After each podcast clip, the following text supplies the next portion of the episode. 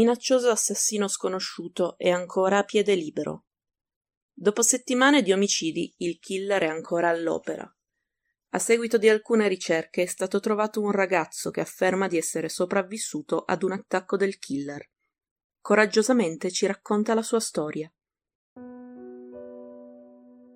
Stavo facendo un brutto sogno e mi sono svegliato nel bel mezzo della notte, dice il ragazzo. Ho notato che, per qualche motivo, la finestra era aperta, anche se ricordavo perfettamente di averla chiusa quando sono andato a letto. Mi sono alzato e l'ho richiusa ancora una volta quindi mi sono letteralmente riarrampicato sul letto e sono tornato a dormire.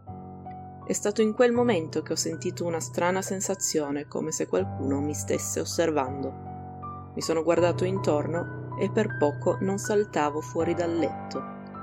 Nel raggio di luce che filtrava dalle mie tende c'erano un paio di occhi.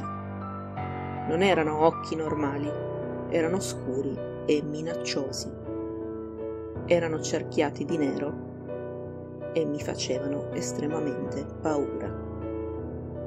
Poi ho visto la bocca, un largo, orrendo sorriso che mi fece rizzare ogni pelo che avevo sul corpo.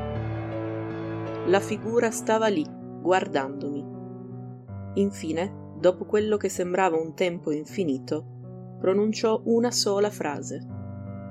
Una frase semplice, ma detta come solo un pazzo potrebbe fare. Disse, torna a dormire.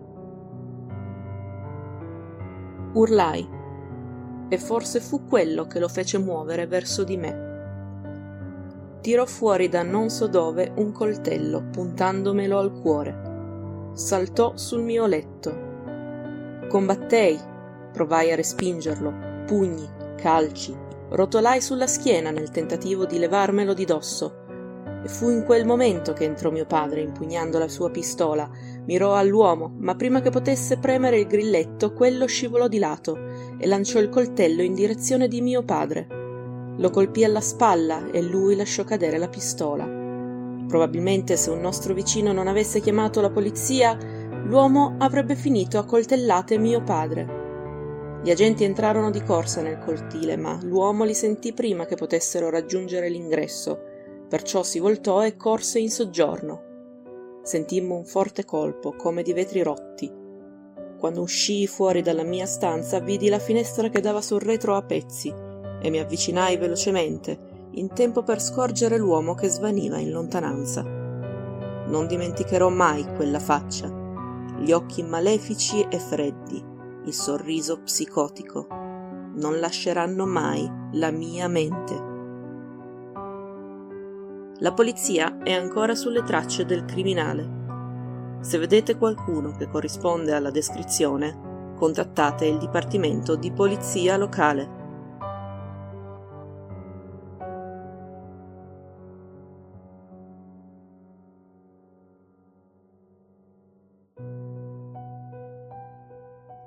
Jeff e la sua famiglia si erano appena trasferiti in un nuovo quartiere.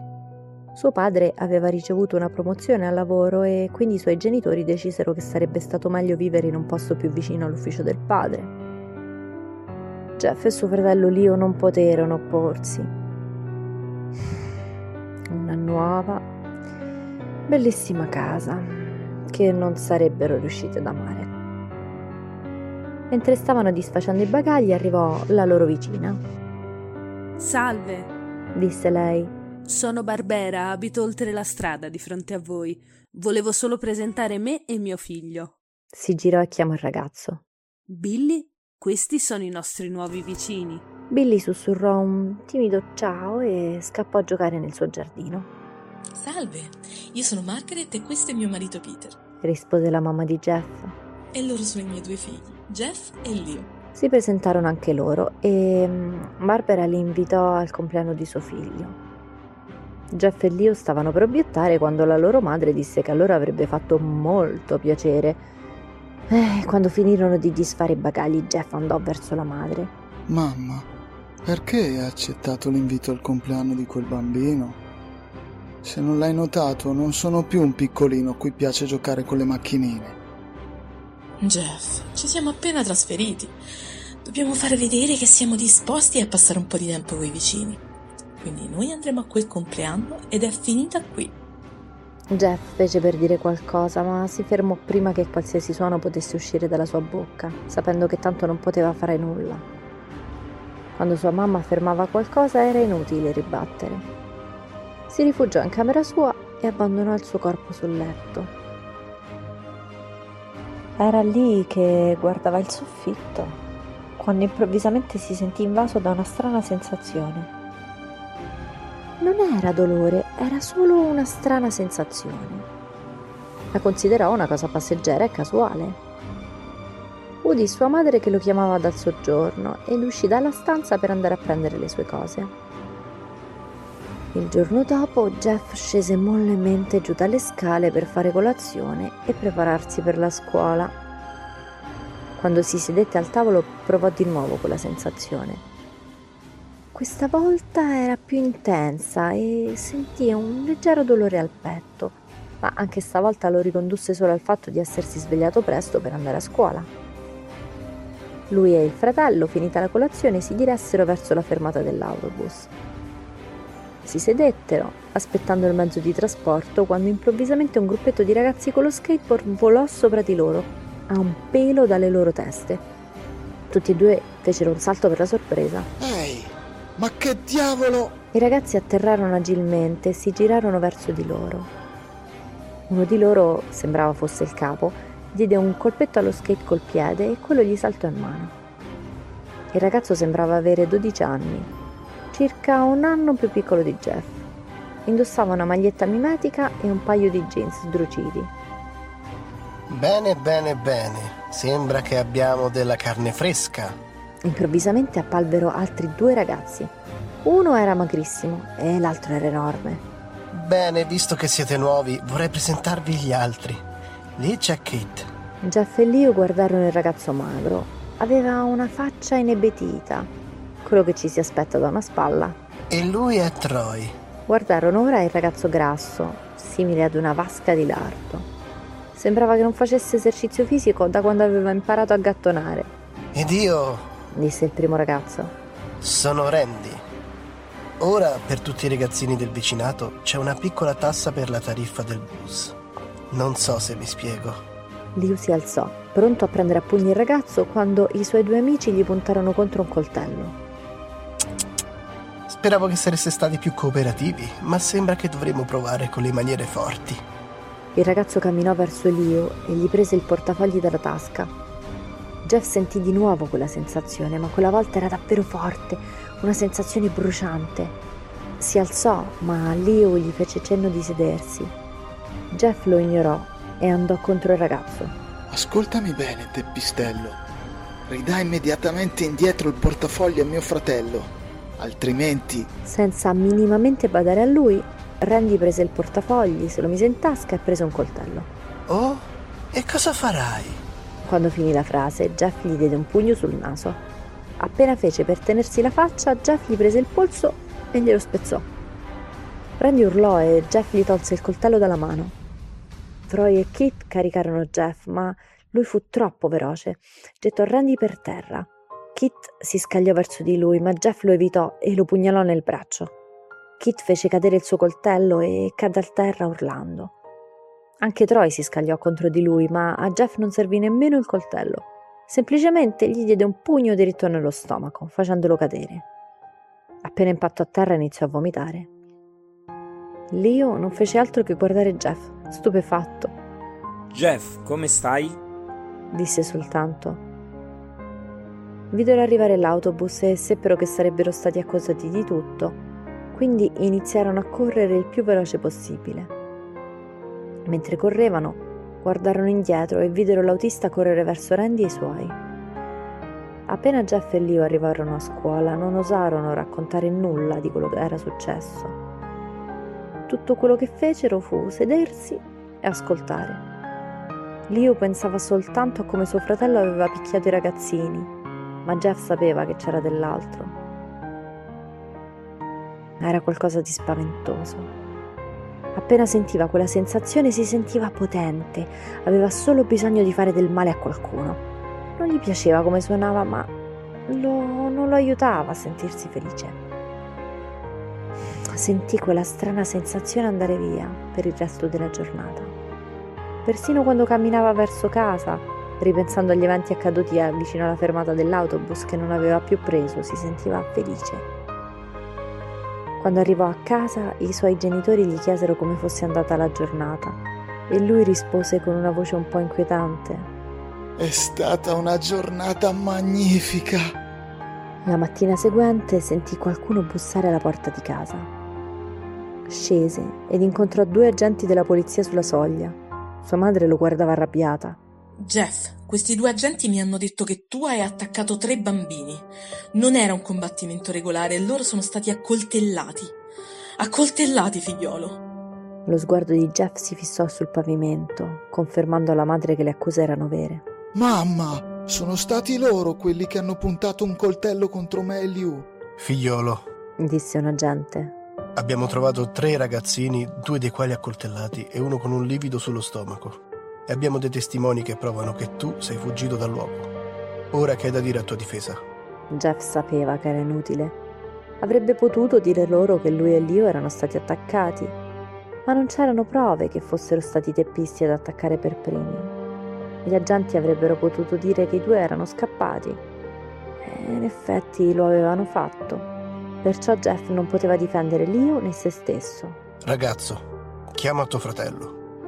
Jeff non poteva farlo visto che era stato lui a picchiare i ragazzini. Signore, sono. sono stato io. Sono stato io l'unico a picchiare i ragazzi. Lui ha provato a trattenermi, ma non ci è riuscito. La gente guardò il collega ed entrambi annuirono. Bene, ragazzo. Sembra che un anno aiuvi. Fermi! disse Leo. Tutti lo guardarono tenere un coltello. Gli agenti estrassero le loro pistole e le puntarono contro il ragazzo. Sono stato io. Ho picchiato io quei teppistelli. Ne ho le prove. Alzò le sue maniche, rivelando tagli e lividi come se avesse lottato. Ragazzo, abbassa il coltello, disse l'agente. Leo lasciò il coltello e lo fece cadere per terra. Alzò le mani e si avviò verso i poliziotti. No, Liu, sono stato io. L'ho fatto io. Jeff aveva le lacrime che gli scivolavano sul volto. Oh, povero fratello, cerca di prendersi la colpa per quello che ho fatto. Portatemi via. I poliziotti scortarono Liu alla loro macchina. Liu, diglielo che sono stato io, diglielo! Sono stato l'unico a picchiare quei ragazzi. La madre di Jeff gli mise le mani sulle spalle. Jeff, per favore, non devi mentire. Sappiamo che è stato Liu, fermati. Jeff assistette impotente alla macchina a prendere velocità, con Leo dentro. Qualche minuto dopo il padre di Jeff arrivò nel viottolo, guardando la faccia di Jeff e sapendo che qualcosa era andato storto. Figliolo, figliolo, che c'è? Jeff non riusciva a rispondere. Le sue corde vocali erano affaticate per il pianto. La madre di Jeff andò dal padre per dirgli la cattiva notizia e Jeff si abbandonò al pianto sul viottolo, Dopo circa un'ora Jeff rientrò in casa, evitando gli sguardi affranti dei suoi genitori, entrambi scioccati, tristi e delusi. Non riusciva a guardarli, non riusciva a immaginare cosa pensassero i suoi genitori di Leo, quando in fondo era colpa sua. Andò subito a letto, cercando di allontanare i recenti eventi dalla mente. Due giorni dopo, nessuna notizia di Leo dal carcere. Nessun amico da frequentare. Niente tranne tristezza e sensi di colpa. Questo fino a sabato, quando sua madre lo svegliò con un grande sorriso stampato in faccia. Jeff, è oggi? gli disse lei, aprendo le tende e permettendo alla luce di entrare nella camera. Cosa? Cosa c'è oggi? chiese Jeff, stiracchiandosi. Ma come? Il compleanno di Billy? Jeff si svegliò completamente. Mamma, stai scherzando? Non penserai che andrò ad una festa di compleanno dopo quel che... Una lunga pausa. Jeff, sappiamo entrambi cosa è accaduto, perciò penso che questa festa potrebbe essere ciò che rischiarirà le nostre giornate. E ora vestiti. La madre di Jeff uscì dalla stanza per andare a prepararsi a sua volta. Jeff, combattendo contro se stesso, riuscì finalmente ad alzarsi. Mise una maglia a caso, un paio di jeans e scese di sotto. Lì trovò sua madre e suo padre entrambi in abiti eleganti, sua madre in un lungo vestito da sera e suo padre in giacca e cravatta. Non riusciva a capire che senso avesse vestirsi in un modo tanto vistoso al compleanno di un bambino. Figliolo, vuoi andare alla festa vestito così? chiese la madre di Jeff. Sempre meglio che esagerare. Rispose lui, indicando i suoi genitori. Sua madre represse l'impulso di rimproverarlo, nascondendolo dietro a un sorriso.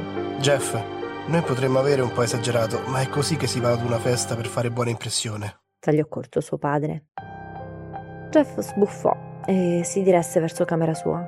Non ho vestiti buoni. Gridò salendo le scale. Sbrigati, rispose sua madre. Jeff ispezionò il suo armadio, cercando qualcosa di elegante da indossare. Trovò un paio di pantaloni neri che teneva per le occasioni speciali e una canottiera. Tuttavia non riuscì a trovare una camicia da abbinarci. Cercò dappertutto, ma trovò solo camicie a quadri o a strisce e nessuna che potesse abbinarsi ai pantaloni. Alla fine scovò una felpa bianca buttata su una sedia e decise di indossarla. Scese giù. davvero vuoi venire così? Non c'è tempo per cambiarsi, andiamo e basta. Detto questo, spinse Jeff e suo padre fuori casa. Attraversarono la strada per andare alla casa di Barbera e Billy. Bussarono alla porta e poco dopo apparve Barbera, vestita troppo elegante, come i suoi genitori. Entrati dentro, riuscirono a vedere solo adulti, neanche un bambino. I bambini sono fuori nel giardino, Jeff.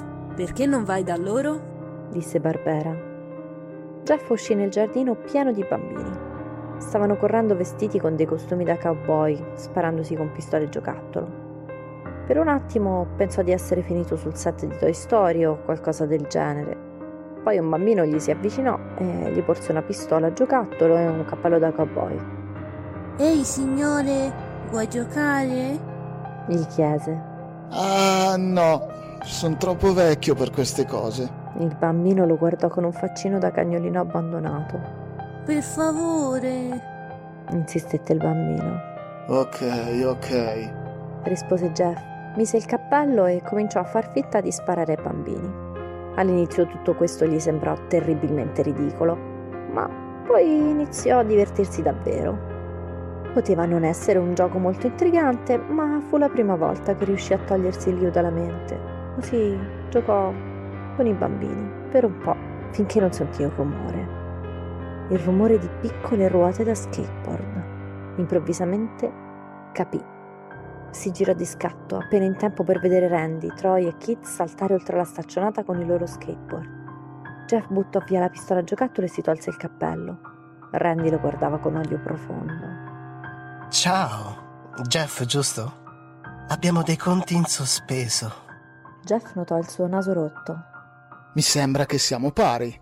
Io ti ho preso calci in culo e tu hai mandato mio fratello in carcere. La faccia di Randy si contrasse in un'espressione di rabbia. Oh no, non mi interessa pareggiare. Io voglio vincere. Potresti averci preso a calci in culo quel giorno, ma non lo farai oggi. Detto questo, Randy si lanciò contro Jeff. Caddero entrambi a terra. Randy tirò un pugno sul naso di Jeff, che a sua volta lo afferrò per le orecchie e gli diede una testata. Si tolse così Randy di dosso e si rimisero tutti e due in piedi.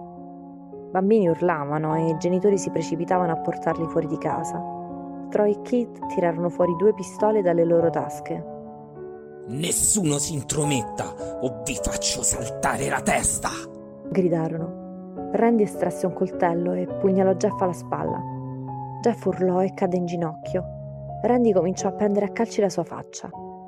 Dopo tre calci, Jeff riuscì ad afferrargli il piede e lo torse, facendo cadere Randy a terra. Si rialzò e cercò di entrare per la porta sul retro, ma Troy lo afferrò. Serve una mano? Tirò Jeff per il retro del colletto e lo lanciò contro la porta del patio, distruggendola. Mentre Jeff tentava di rialzarsi, venne nuovamente atterrato con un calcio. Randy lo calciò ripetutamente, finché del sangue non cominciò a uscire dalla bocca di Jeff. Forza, Jeff, combatti. Afferrò Jeff e lo lanciò in cucina. Randy trovò una bottiglia di vodka e la ruppe sulla testa di Jeff. Combatti! Rilanciò Jeff nel salotto. Dai, Jeff, guardami! Jeff guardò in alto, la faccia ricoperta di sangue. Io sono stato quello che ha mandato tuo fratello in carcere e ora tutto quello che riesci a fare è restare seduto qui e lasciarlo marcire lì per un anno intero? Dovresti vergognarti. Jeff si rialzò lentamente. Oh, finalmente, ora combatti. Jeff era di nuovo in piedi, completamente ricoperto di sangue e vodka. Di nuovo quella strana sensazione, quella che non provava da un po' di tempo. E cazzo, finalmente sei in piedi! disse Randy poco prima di fiondarsi contro Jeff. Accadde in quel momento. Qualcosa si ruppe per sempre dentro Jeff. La sua psiche era andata, il pensiero razionale era andato. Tutto ciò che poteva fare ora era uccidere. Afferrò Randy, lo sollevò e lo abbatté al suolo. Si mise sopra di lui e iniziò a colpirlo con tutta la forza direttamente sul petto. I pugni provocarono un arresto cardiaco a Randy. Mentre questo cercava di respirare disperatamente, Jeff lo colpiva con sempre maggior forza. Pugno dopo pugno, Randy cominciava a tossire sangue e dopo aver preso un ultimo respiro reclinò la testa sulla destra e morì. Tutti guardavano Jeff, genitori, bambini piangenti, anche Troy e Kit. Si ripresero presto dallo shock e puntarono le pistole contro Jeff, ma lui l'aveva previsto e si era già lanciato verso le scale. Troy e Kit gli spararono contro, ma neanche un colpo raggiunse Jeff. Corse su per le scale, seguito da quei due. Dopo che entrambi ebbero sprecato i loro ultimi colpi, Jeff trovò rifugio in bagno e si accucciò. Afferrò una sbarra di ferro e la staccò dal muro. Troy e Kit si lanciarono dentro con i coltelli pronti. Troy cercò di colpire Jeff, che però lo evitò e gli spaccò il cranio con la sbarra. Troy cadde pesantemente e non si rialzò più. Rimaneva solo Kit. Era più agile di Troy e evitò il colpo di Jeff. Gettò via il coltello e lo afferrò al collo. Lo spinse contro il muro. Dallo scaffale sopra di loro cadde improvvisamente una confezione di candeggina che si sparse su di entrambi. Si sentirono come se stessero andando a fuoco e si misero a urlare. Jeff si ripulì gli occhi meglio che poté. Riprese la sbarra e la spaccò sulla testa di Keith. Quello, nonostante stesse morendo dissanguato, si mise a ridere. Che c'è da ridere? chiese Jeff. Keith, tirando fuori dalla tasca un accendino, lo accese. Vedi? È che dopo tutto, ora sei completamente coperto di candeggina e vodka. Jeff spalancò gli occhi, spaventato, e Keith gli tirò contro l'accendino. Non appena la fiamma entrò in contatto con lui, il fuoco divampò veloce, avvolgendo il suo corpo inzuppato. La candeggina reagiva sfrigolando e corrodendo la pelle, che assumeva sempre più un colorito biancastro. Appena il fuoco raggiunse i capelli, Jeff lanciò un urlo. Non servì a nulla rotolarsi per terra, cercando in ogni modo di spegnere quell'inferno che gli stava consumando il corpo. Così corse giù per il corridoio e cadde dalle scale. Tutti incominciarono a urlare vedendo il ragazzo in fiamme, finché non si accorsero che si trattava di Jeff e cercarono di spegnere il fuoco in ogni modo, L'ultima cosa che vide prima di cadere a terra quasi morto fu suo padre che urlava frasi incomprensibili in quel momento, che sfumavano piano piano nel nulla. Jeff si svegliò. Si chiese dove fosse, non, non riusciva a vedere nulla, come se una benda gli coprisse gli occhi. Fece per togliersela, ma una fitta lancinante lo assalì in ogni parte del corpo, riportando alla mente tutto l'accaduto. Dove si trovava? Cercò di alzarsi in piedi tra i dolori e avvertì diversi punti di sutura praticamente in tutto il corpo. Era, era all'ospedale? Era vivo? All'improvviso un infermiere entrò nella stanza. Non credo proprio che sia il caso di alzarti. Ritorna a letto. Disse mentre lo aiutava a distendersi di nuovo sul letto e gli controllava le bende. Jeff rimase seduto lì, senza poter vedere non aveva ancora idea di dove fosse esattamente. Dopo alcune ore venne a fargli visita sua madre. Tesoro, stai bene? Tentò di rispondere, ma la bocca rimase immobile. Comunque è una buona notizia. La polizia ha detto che Keith ha confessato di aver cercato di farti del male. Così hanno deciso di rilasciare Leo. Sarà fuori domani pomeriggio. Così potrete stare ancora insieme, voi due. Nelle settimane successive Jeff fu visitato da praticamente tutta la famiglia al completo. Arrivò infine anche il giorno in cui avrebbe dovuto togliere le bende dal viso ed erano tutti presenti per scoprire se avrebbero potuto rivedere il vecchio Jeff. Aspettarono con il fiato sospeso fino a quando l'ultimo lembo di benda rimaneva a coprire il suo volto. Speriamo per il meglio, disse il medico e scoprì il viso di Jeff. Sua madre lanciò un urlo appena lo vide. Persino suo padre e Leo rimasero di sasso. Si può sapere che è successo alla mia faccia? chiese ansiosamente Jeff. Poiché nessuno gli rispondeva, si precipitò in bagno, si mise davanti allo specchio. La sua faccia era diversa. Le labbra erano state bruciate e al loro posto c'era una sottile linea rossa come la carne. Il suo viso, a causa della candeggina, era impallidito completamente, sbiancato a chiazze lungo la parte superiore della fronte e delle guance. Perfino i suoi capelli, in buona parte bruciati, erano passati dal castano a un nero simile al carbone. Lentamente si portò la mano al viso. Al tatto era insensibile, come se stesse toccando del cuoio indurito. Fissò la sua famiglia, poi nuovamente lo specchio. Beh, cercò di formulare Lio.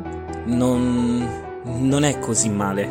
Non è così male. È, è perfetto, rispose Jeff. La sua famiglia si stupì a queste parole mentre Jeff cominciò a ridere incontrollabilmente senza riuscire a smettere. Jeff, stai. stai bene? chiese sua madre. Bene, bene. Non mi sono mai sentito più perfetto in vita mia. Ah, insomma, guarda, guarda il mio viso. Questo sono io. È perfetto. E continuando a ridere si accarezzava il volto guardandosi nello specchio. Qualcosa era cambiato nella sua mente. Non era più il Jeff che i suoi genitori conoscevano, ma qualcosa di diverso però questo non lo sapeva ancora. Dottore, mio figlio è ancora a posto, capisce? Mentalmente. Credo proprio di sì. Questo è un comportamento tipico di pazienti che hanno assunto una grande dose di antidolorifici.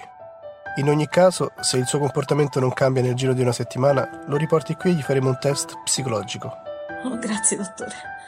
Coraggio, tesoro, torniamo a casa. Questi distolse lo sguardo da se stesso e rispose: Ok.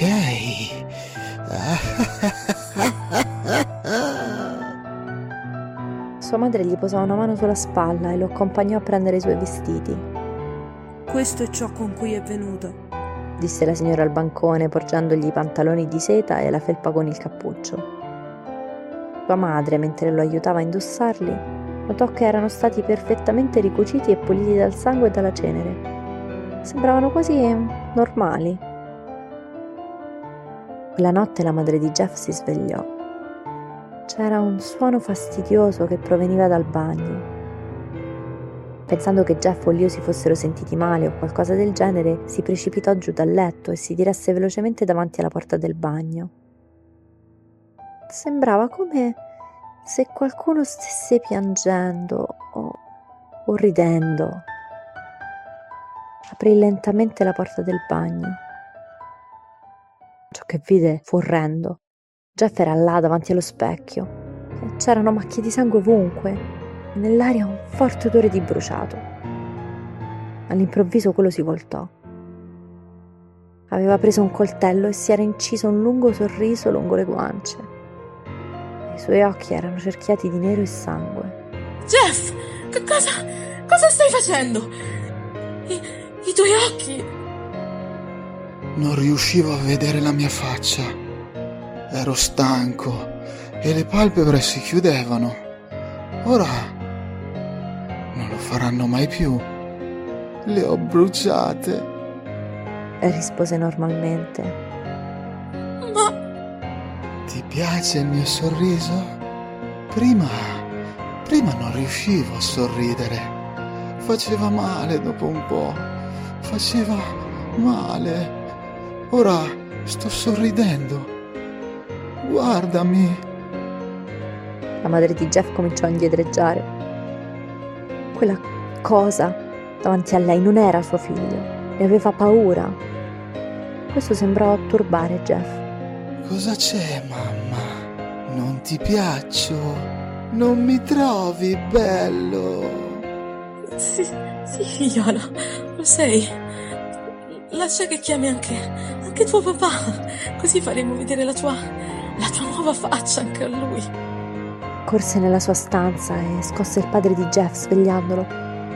Caro, caro Bratto, svegliati, devi fermare. Smise di parlare quando vide Jeff sulla soglia della stanza, con il coltello in mano. Stavi mentendo, mamma. Liu si svegliò di soprassalto. Si guardò intorno, ma sembrava tutto tranquillo. Eppure... Scrollando le spalle, chiuse gli occhi e cercò di riaddormentarsi. Appena ad un passo dal sonno, avvertì una strana sensazione, come se qualcuno lo stesse guardando. Alzò di nuovo gli occhi. Davanti al suo volto c'era quello completamente tumefatto di Jeff. Spaventato cercò di agitarsi e fuggire dalla sua presa, ma la paura lo aveva paralizzato. Jeff! Io... Jeff gli tappò la bocca con una mano, con l'altra avvicinò il coltello. Shh. Torna a dormire, Liu. Torna a dormire.